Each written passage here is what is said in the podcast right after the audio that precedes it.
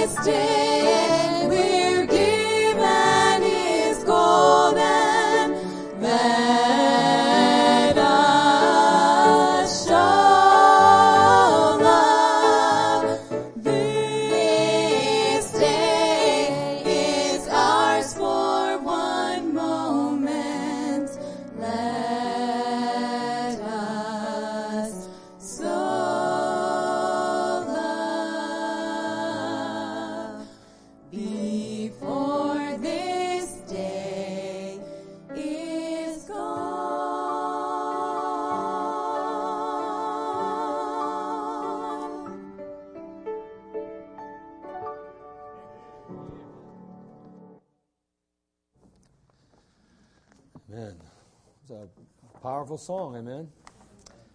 What a precious thing it is, time. Time's something you can't purchase, you can't buy back. You have it, and then it's gone. Boy, I tell you what, that's a sobering message there, isn't it? Sobering. Well, if we could only keep our mind wrapped around that thought, boy, how it would change our everyday, change our life, our attitude, our actions, our outlooks.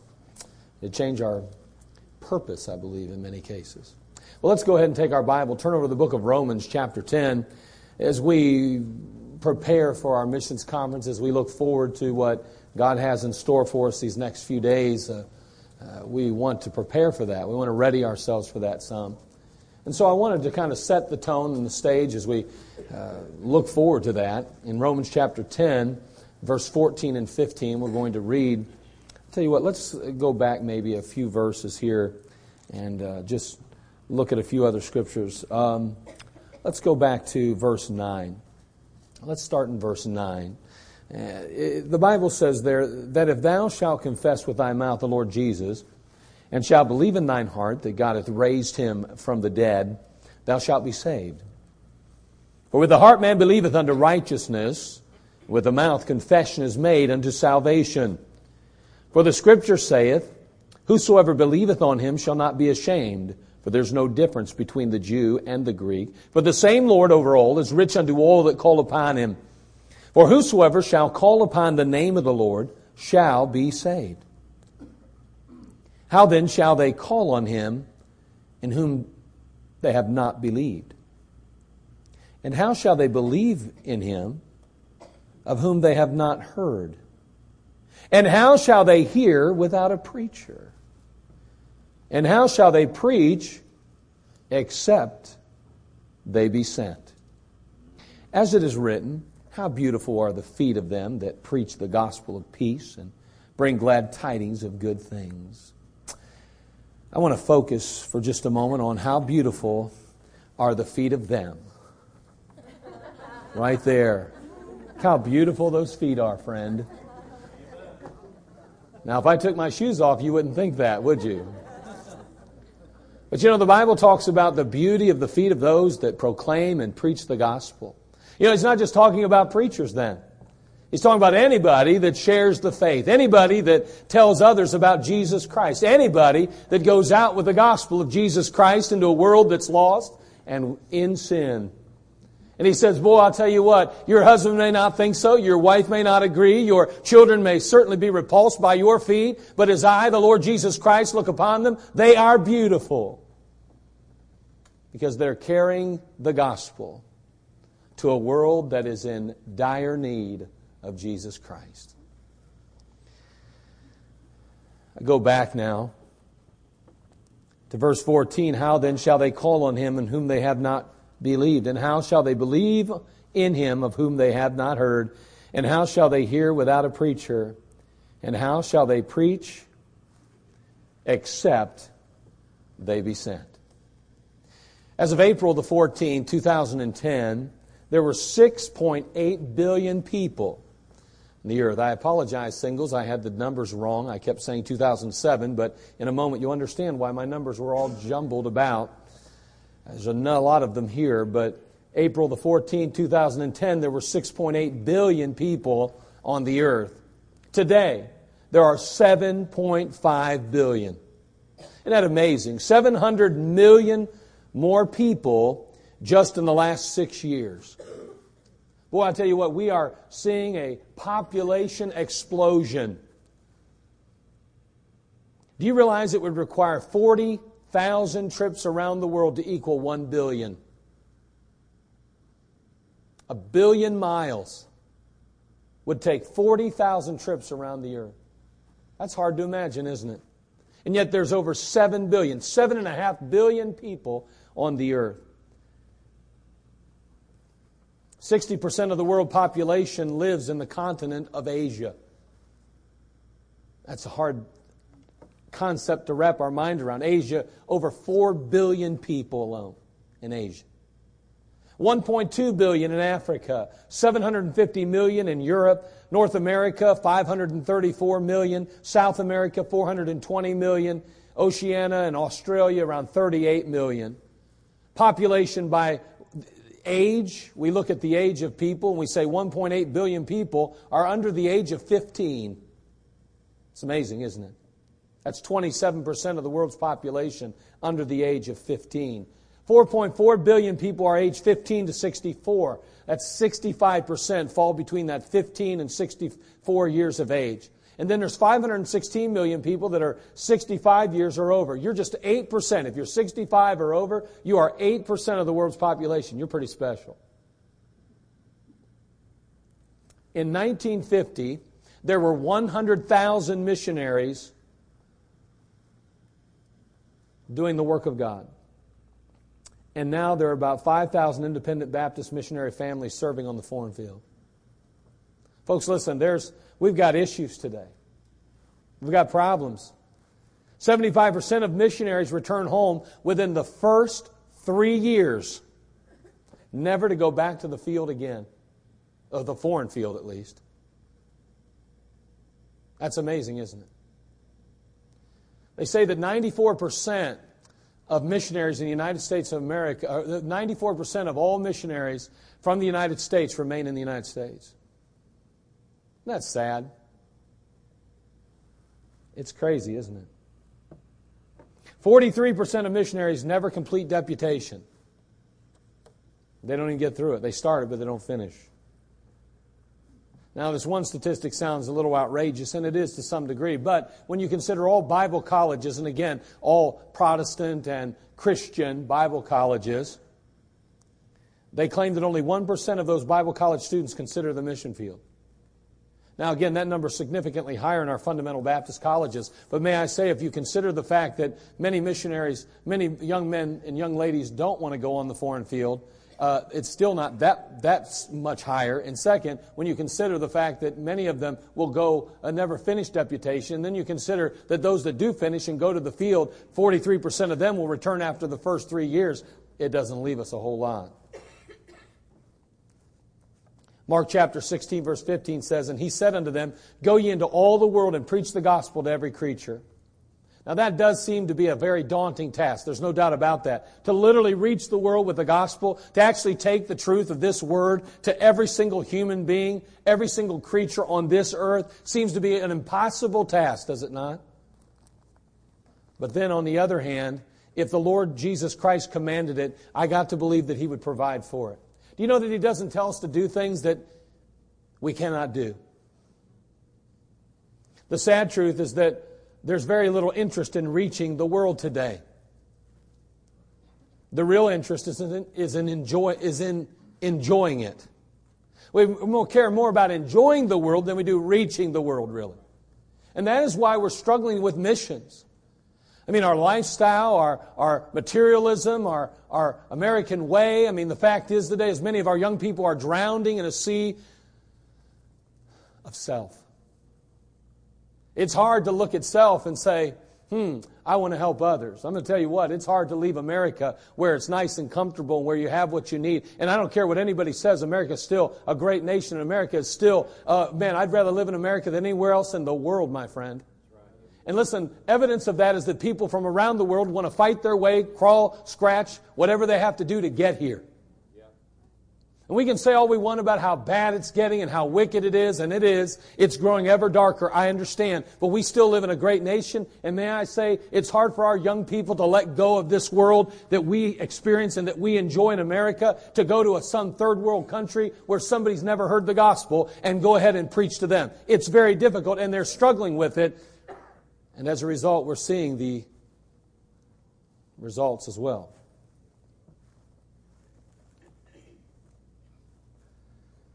We have the internet today. We have social media. We've got all these opportunities to reach the world now, we think. But may I say that there's no substitute, none at all, for a body on the ground. Someone who can laugh and cry with others. Someone who can share their hurts and rejoice with them in the victories. Hey, listen, God Himself he could have reached the world in any way he chose, but the Lord Jesus Christ chose to personally take his place among mankind and come as a servant. The Bible says in Mark 10 45, For even the Son of Man came not to be ministered unto, but to minister and to give his life a ransom for many. There is no greater missionary, if you will, than the Lord Jesus Christ, my friend, who left heaven, a wonderful, perfect paradise, and came to this sin sick world in which we live and in which he ultimately did to be tortured and to be, taint, uh, to, be, to be maligned and mistreated, to ultimately die on an old rugged cross. He left everything he had to come to this place. No cost too great to reach those he loved. The personal touch is still in vogue and it's still most effective, my friends. I'm telling you what, you better be real careful with those phones. You better be careful with social media. You better be really careful when you start thinking somehow that you're connecting with people when you're typing with your thumbs. I promise you, you're not. We have lost touch with people. We have lost touch with one another, and we will not reach a world that's in sin and lost to God by simply reaching them through the media. We've got to reach them like this, one on one, showing a heart that cares, somebody that really can cry with them and laugh with them and love them and show them that love personally. That's why we have to have missionaries on the field.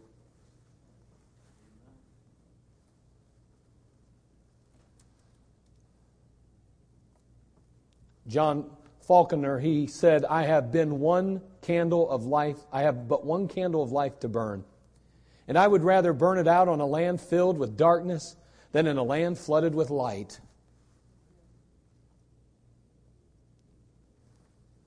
It's funny, we get to a certain place in our life and we say, Well, God would never ask me to do that.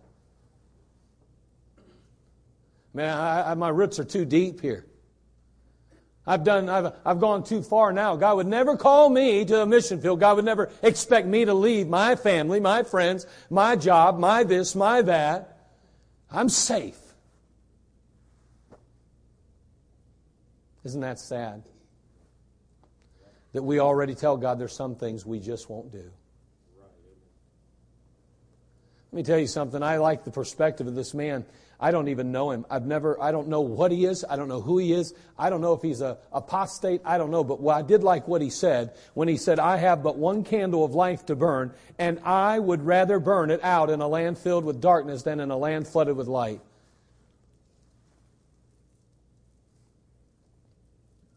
Oswald J. Smith said, Why should anyone hear the gospel twice before everyone has heard it once? That's a good question, isn't it? The majority of missionaries will spend their life serving in America, where there's more light than we can handle, so to speak. And I know we say, well, now America's become the mission field. It may be, but they've had every opportunity where others have had none. It's dangerous, you young men. The temptation will be to stay here in America to say, well, uh, missions, I mean, that's rough. And my wife, she probably couldn't handle it anyway. And it'd be nice not to be away from family. And it is. I love having my family around me, but I promise you this. If one of my kids come to me and said, we're going to a foreign field and it's going to be across the sea, I'd say, well, if God's in it, you go. There's no safer place in this world than the center of God's will.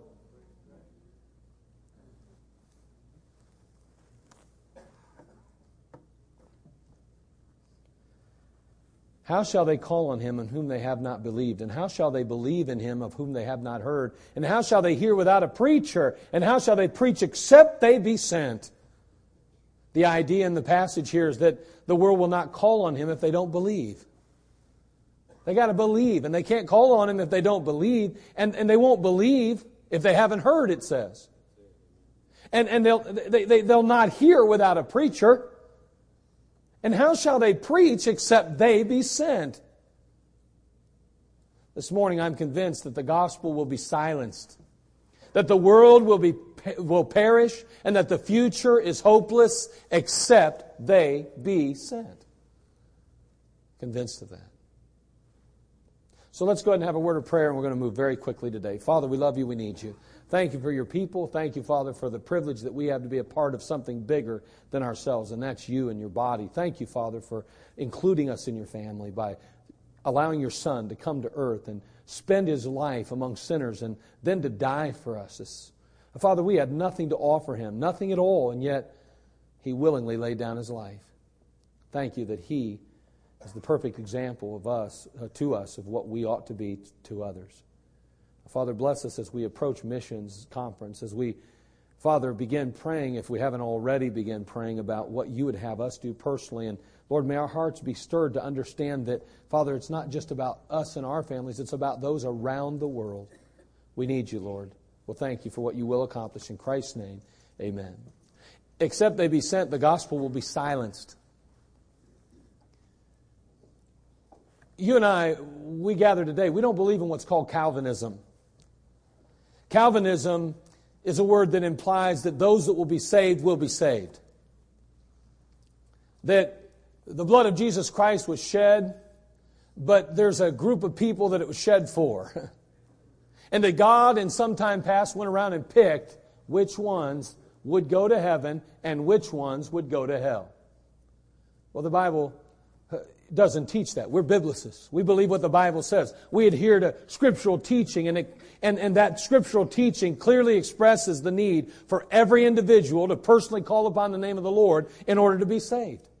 Everyone has equal opportunity. Everyone has access to God. Everyone, through prayer, crying out to God in repentance, can be saved. It it's not about who God chooses. It's about the plan by which He chose it. And the fact is, He gave His Son to die on Calvary to pay for our sin. And that shed blood will wash our sin away if we'll only trust Him. As we noted before we even arrive at verses 14 and 15, we read that verse in Romans 10 13, for whosoever shall call upon the name of the Lord shall be saved. Whosoever. Well, I'll tell you what, and, and I'm, I'm not, I don't, please, I'm not trying to be irreverent and I'm trying to be blasphemous at all, but let me tell you something. I don't believe we serve a God that lied. When he says, Whosoever shall call upon the name of the Lord shall be saved, I got this idea that he really meant whosoever. Because if he already chose certain ones to be saved, then that's not a whosoever anymore.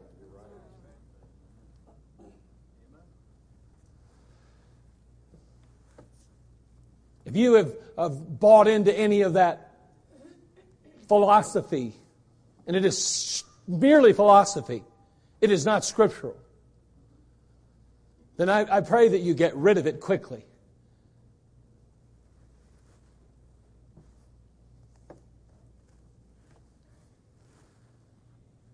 How then shall they call on him of whom they have not believed? And how shall they believe on him of whom they have not heard? And how shall they hear without a preacher? And how shall they preach except they be sent? You know that the world was reached in the apostles' day? I mean, the world was reached. The, the, the, the, fact that the Lord told them as He ascended into heaven to reach the world with the gospel of Jesus Christ, they did exactly what He told them to do. Over in the book of Colossians, chapter 1, verse 23, we read, If ye continue in the faith, grounded and settled, and be not moved away from the hope of the gospel which ye have heard, and which was preached to every creature which is under heaven, whereof I, Paul, am made a minister. Notice, which was preached to every creature. Paul is saying the gospel was preached to every creature. It reached the ears of every human being. The gospel was indeed taken to the furthest parts of the world. Oh, there wasn't 7.5 billion people then. But the people that were and did exist on the earth at that time heard the gospel. They fulfilled the Great Commission. Every generation is responsible to fulfill the Great Commission. Every church and every saved person is responsible to reach the world with the gospel of Jesus Christ. It is not enough that I'm saved, or that my wife is saved, or my children are saved, or that even just my simple community is saved. It is not enough. The world is to be reached. And the moment that I become comfortable with that which is mine being saved is the day that I cease to fulfill the commission God's given me and the church. You say, well, it's the church's job. Yeah, who's part of that? You. So that makes it your responsibility. What are you doing to reach the world with the gospel? What am I doing? Well, we need to do more, don't we? We really do. In Matthew 28, we saw already that he tells them to go ye therefore and teach all nations, baptizing them in the name of the Father and the Son and the Holy Ghost, teaching them to observe all things whatsoever I've commanded you. Lo, I am with you always, even unto the end of the world. Boy, he was with them. He was with them. He was with them in power, he's with them in spirit. And they literally reached the world. Matter of fact, there came a point over in Thessalonica when they were preaching the Word of God that some of the folks were very upset about the fact that they were preaching another God other than Caesar and others that they had believed to be God. And as a result, they go to take Paul captive. But they couldn't find him, so they arrested Jason and his household instead. And here's what they said. Here's their accusation, Acts 17, verse 6. And when they found them not, talking about Paul and his buddies, they drew Jason and certain brethren into the rulers of the city, crying, These that have turned the world upside down are come hither also. They turned the world upside down. How are we doing on that job?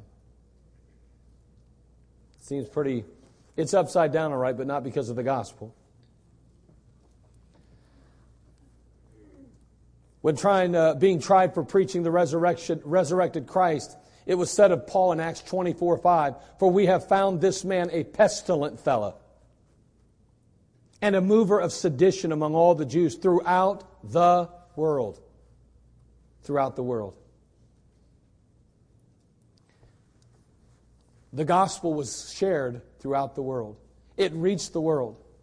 Do you realize how blessed you and I are to have the gospel in America? I mean, do you really, can you grasp this? I mean, do you realize there are so many unreached people in the world? People that have never even heard, don't even know that a man by the name of Jesus ever walked the face of this earth? So few of our missionaries are going to unreached people. And that population is ever growing. The gospel will be silenced except they be sent. If we don't send missionaries, who will? And if we don't send missionaries, how will they hear? If they don't hear, they'll not believe. Except they be sent, the world will perish. John 3:16 through 18. Turn there if you would, please. Often we stop with John 3:16, but 17 and 18 are extremely good. Notice what it says here in John 3:16 through 18.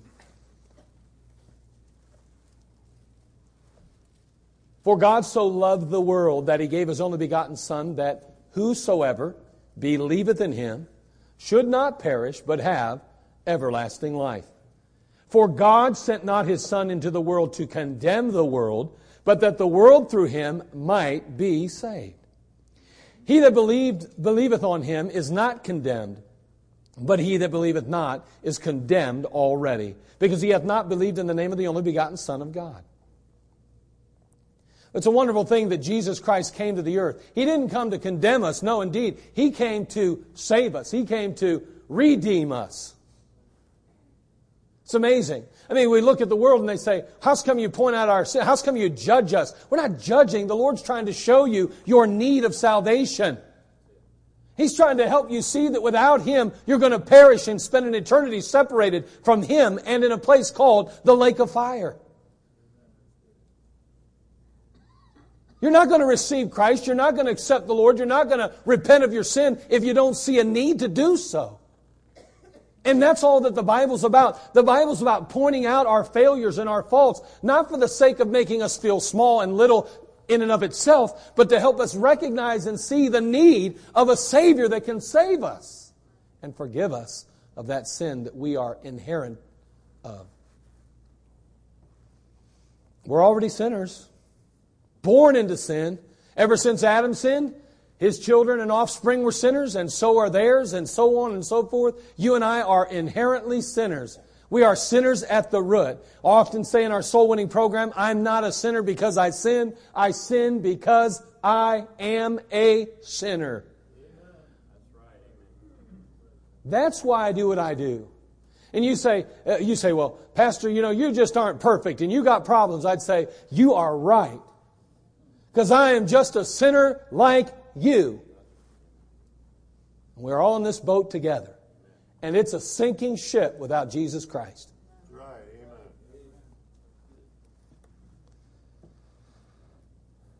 For the wages of sin is death, the Bible tells us in Romans 6:23.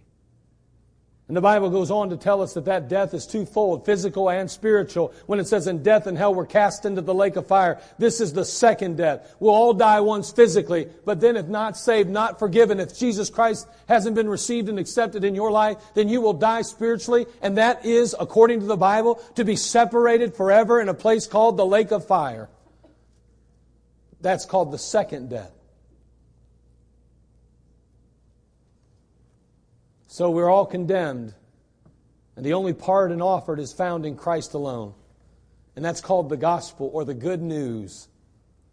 And that is the message that needs to be heralded throughout the world. In every country, among every race, among every ethnic group, among every person that exists.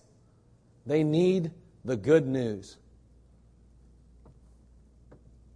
Be careful how you speak about people.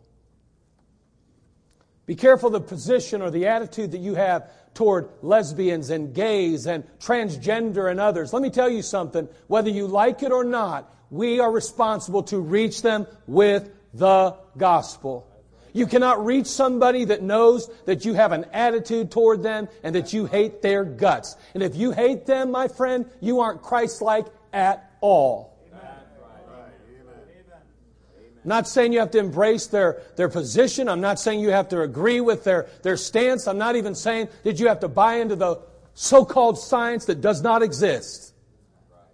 But the fact is, my friend, is that we are responsible to reach them. We must love them.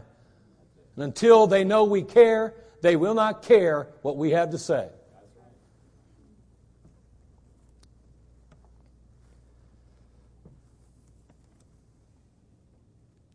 Hell's a real place. Those that are lost, those that are not saved, by the blood of Jesus Christ will perish. But He came and made His way here for you and I. Somebody brought the gospel to America. Somebody carried it from some other land and brought it to you and I. Because it was not here when Jesus left. You are a byproduct of a missionary. And so am I. You'd be going to hell in a handbasket if it wasn't for a missionary. Your children would be burning in the lake of fire forever if it wasn't for a missionary. Your mom and your dad would have had no hope of ever walking on streets of gold if it wasn't for a missionary. God help us to not see ourselves as unique and special and better than everybody else. May I say we are just sinners saved by grace. And we are reached the same way that every sinner has to be reached. And that's by somebody taking the good news, the gospel of Jesus Christ in hand and marching on to each person. And that means crossing the seas. And that means flying over to new continents. That means taking the gospel around the world if we're going to make, meet the, the, the, the need and if we're going to truly accomplish the job God gave us. And the truth is, they deserve it as much as we do.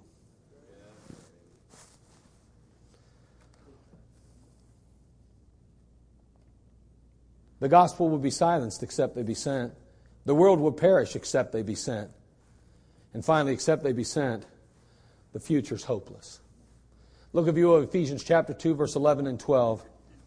We're going to cut this one short because we want to get finished today. And I want to encourage you to come back tonight. We'll finish up our marriage, uh, portion of our marriage series. Been doing it for, this will be the third week now. And of course, we have our donuts and cider. That's good enough reason to come back to church right there. So I can go buy a dozen donuts. Don't lie to me. I know what your wallet looks like. It's anything like mine, you ain't going down there and buying a dozen donuts. It, you'd be cleaned out. You ever see how much donuts are nowadays? They're expensive. Let us buy a donut. Have one on us tonight. All right? Or should I say, have one on yourself since you've been tithing and giving? It's actually your money. So, anyway, Ephesians chapter 2, verse 11 through 12. Wherefore remember that ye being in time past Gentiles in the flesh, who are called uncircumcision by that which is called the circumcision in the flesh made by hands, that at that time you were without Christ, being aliens from the commonwealth of Israel, and strangers from the covenants of promise, having no hope, and without God in the world. Boy, if, except they be sent, the world will continue in hopelessness. You are not born with, you may be born with a God conscience in the sense that you recognize that there's a void in your life. You realize that there's some kind of, there's got to be something bigger than yourself. That you may be born with. Yes, I, I, have no doubt that there's a vacuum that has to be filled in the life of every man and woman. But may I say this? You don't know who it is and you don't know what it is, except they be sent. And you are hopeless as hopeless can be without Him. The economy offers little hope. The government offers little hope. The condition of our culture and our society offers very little hope. The direction in which we're headed offers little hope. The trends and the fads of our day offer little hope. No hope. No hope. That's why we're so bent on buying new things and acquiring bigger and better all the time. We're always looking for something to make us feel good, something to meet the needs, something to kind of spark a little bit of excitement and give us a reason to wake up and live because without Jesus Christ, there is no hope.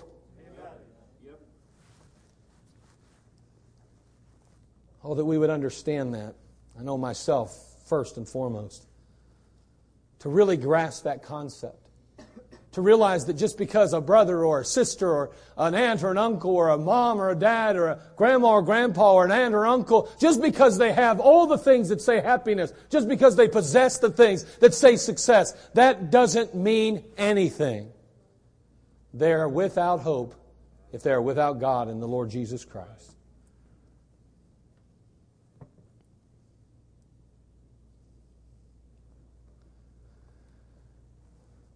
What a sad existence it would be to be without Christ in this hopeless world. Oh, there are bright spots along the way. I mean, while a person possesses health, happiness, while they possess a sense of accomplishment, there may be a feeling of fulfillment and satisfaction, yes. However, it has been said, all good things must come to an end. And the fate of those without Christ is bleak and bitter, to say the least.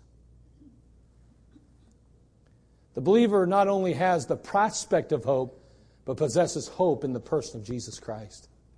He says in Colossians, to whom God would make known what is the riches and the glory of the mystery among the Gentiles, which is Christ in you, the hope of glory. He's our hope. He is. It's not a feeling we possess. It's not an attitude that we have. It is a person. That's our hope, Jesus Christ. He is our hope. And young people, let me just say this. You, you can find a sense of satisfaction and joy and hope, so to speak, in this world without Him. Because you've, stand up, brother, you've got it going. You've got your health. You've got your, you feel good. You wake up in the morning feeling strong. You've got potential. You've got your future ahead of you. It seems like everything's, you know, you, you, got, you got the world here. But let me tell you something. You're not going to be healthy. You're not going to be young. You're not going to be sharp looking. You're not, no, I didn't say good looking. You're not going to be any of those things. I'm a guy. I can't say that to a guy. So, I hope that didn't offend you because if it did, we need to talk after the service. But nonetheless, the, the fact is, is that you're not going to be that man you are right now one day. And you know what you're not going to have? Any hope. You don't even have hope of, the, of tomorrow. You think you got tomorrow, so you hope. You, you think you're going to have a beautiful wife one day, so you hope. You think you're going to enjoy a family one day, so you hope. You think, I've got a perfect career hopefully ahead of me one day. I can finish school and get a job. You, that's hope. You have hope in something that may never exist, but you have some kind of hope. But when you turn sometimes 30, 40, 50, 60, 70. All those things are behind you. Where's your hope? Have a seat. Folks, let's not, be, let's not lose perspective here. Let's be very careful that we have a biblical perspective. Listen, the gospel will be silenced except they be sent. The world will perish except they be sent. The future is hopeless except they be sent. And that's why we need to take the gospel around the world. That's what missions is all about. Sending those that can share the wonderful news of Jesus Christ. It's missions. Except they be sent. Are you saved today? Wouldn't it be sad? We, we just talked all this time about those around the world needing the gospel. And you sit in this service today without Jesus Christ in your life without Him in your heart, without Him residing in your body. You are as lost as lost can be. You still have never invited Christ into your life. You've never trusted Him as Savior and Lord. My friend,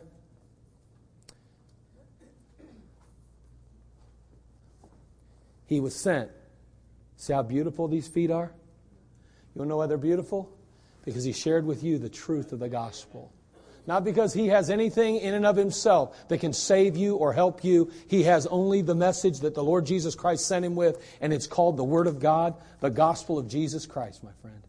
He died for you, was buried, and rose again. That's the message of those that are sent. And man, I say, if you've never trusted him, don't leave here without him, because you'll have no hope too. And you don't now, whether you think you do. Because tomorrow you could find out you have cancer and are going to die in three months.